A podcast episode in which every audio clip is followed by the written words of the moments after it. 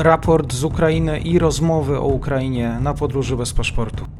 Dzień dobry wszystkim słuchaczom. Ja nazywam się Mateusz Grzeszczuk. Witam Państwa w zastępstwie za Michała Marka, który ma krótki odpoczynek. Sobota to 73. dzień rosyjskiej agresji na Ukrainę. Rosyjskie wojska nadal koncentrują swoje ataki na wschodzie kraju, ale opór ze strony wojsk ukraińskich spowalnia ich postępy. 6 maja wojska ukraińskie miały odeprzeć 8 takich ataków. Walki są najbardziej intensywne wokół wschodniego miasta Izium, ale Rosjanie, tak jak wspomniałem, robią niewielkie postępy. Wojska rosyjskie stoją też w obliczu kontrataków sił ukraińskich wokół Charkowa. Tam, według sztabu generalnego Ukrainy, wojska ukraińskie miały wyzwolić pięć miejscowości właśnie w obwodzie charkowskim. Cały czas trwają starania o ratowanie cywilów uwięzionych w fabryce Mariupolu. 25 cywilów, w tym dzieci, zostało ewakuowanych w piątek autobusami z oblężonego przez Rosjan kombinatu Azovstal w Mariupolu do obozów kontrolowanych przez siły rosyjskie rosyjskie mieście w obwodzie donieckim, tak podała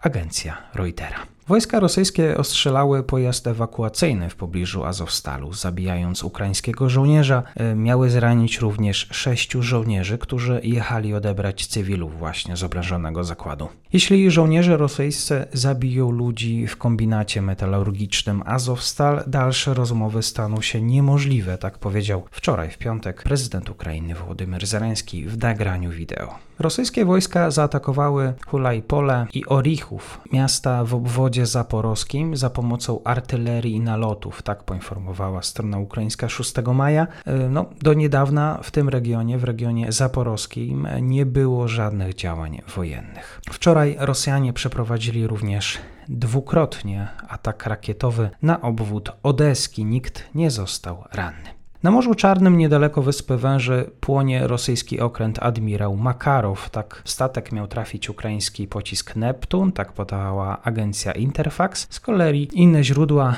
e, podawały, że do akcji na morzu wysłano statki ratownicze i właśnie wsparcie z powietrza. W sieci pojawiły się również nieoficjalne doniesienia, jakoby był to kontratak Ukrainy. Od początku rosyjskiej inwazji Służba Bezpieczeństwa Ukrainy e, zlikwidowała ponad 140 wrogich grup dywersyjnych i wykryła 4000 osób współpracujących z najeźdźcą, tak przekazała w piątek właśnie SBU na Facebooku. Takie działania zrealizowano m.in. w obwodach kijowskim, charkowskim, chmielnickim, żytomierskim i sumskim. Wczoraj pojawiły się słowa rosyjskiego najwyższego urzędnika, który mówił, że Rosja w Hersoniu jest od zawsze. Nie będzie właściwie żadnego powrotu do przeszłości. To są słowa Adrija Turczaka, rosyjskiego senatora i jednego z liderów partii rządzącej Jedna Rosja. Według hersońskiej administracji regionalnej ponad 2000 cywilów uciekło już z wiosek przyfrontowych na północ w kraju w kierunku obwodu Dniepropietrowskiego. Wczoraj strona ukraińska opublikowała kolejne szacunki. Według Ministerstwa Obrony Ukrainy w wojnie na Ukrainie zginęło 24 900 żołnierzy rosyjskich. Media i też eksperci podawali informacje, że dwie rosyjskie elitarne jednostki opuściły pole bitwy pokiereszowane. Są to oddziały 4 Dywizji Pancernej oraz 106 Dywizji Powietrzno-Desantowej, które w okolicach Izium brały udział w bitwie o Donbas. Zostały wycofane do Rosji po tym jak poniosły ciężkie straty w ciągu ostatnich kilku dni, tak poinformował ukraiński sztab. Wczoraj e, pojawiła się na kanale rozmowa o Kaliningradzie i właśnie mieszkańcy Kaliningradu żądają od swojego gubernatora, żeby doprowadził do otwarcia granic z Polską i Litwą.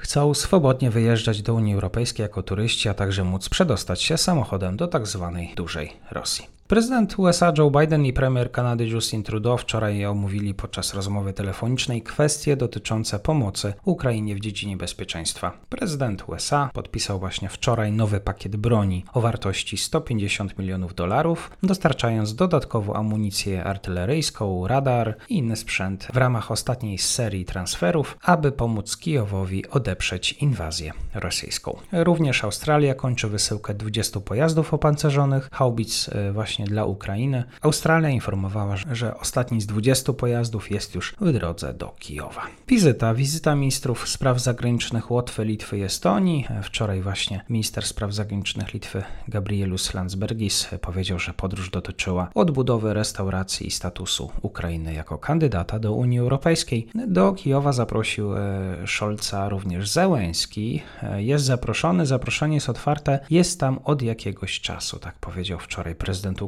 Z kolei e, ukraińscy aktywiści planowali zorganizować pokojowy wiec w Berlinie i upamiętnić ofiary II wojny światowej, w której zginęły miliony Ukraińców. Niestety władze Berlina zabroniły im przewożenia ukraińskich symboli, umieszczając je na tej samej liście co rosyjskie symbole imperialistyczne, w tym znaki Z, popierające rosyjską agresję i wstęgi świętego Jerzego. Dzisiaj krótkie podsumowanie dla Państwa. Sobota, 7 maja. Bardzo dziękuję.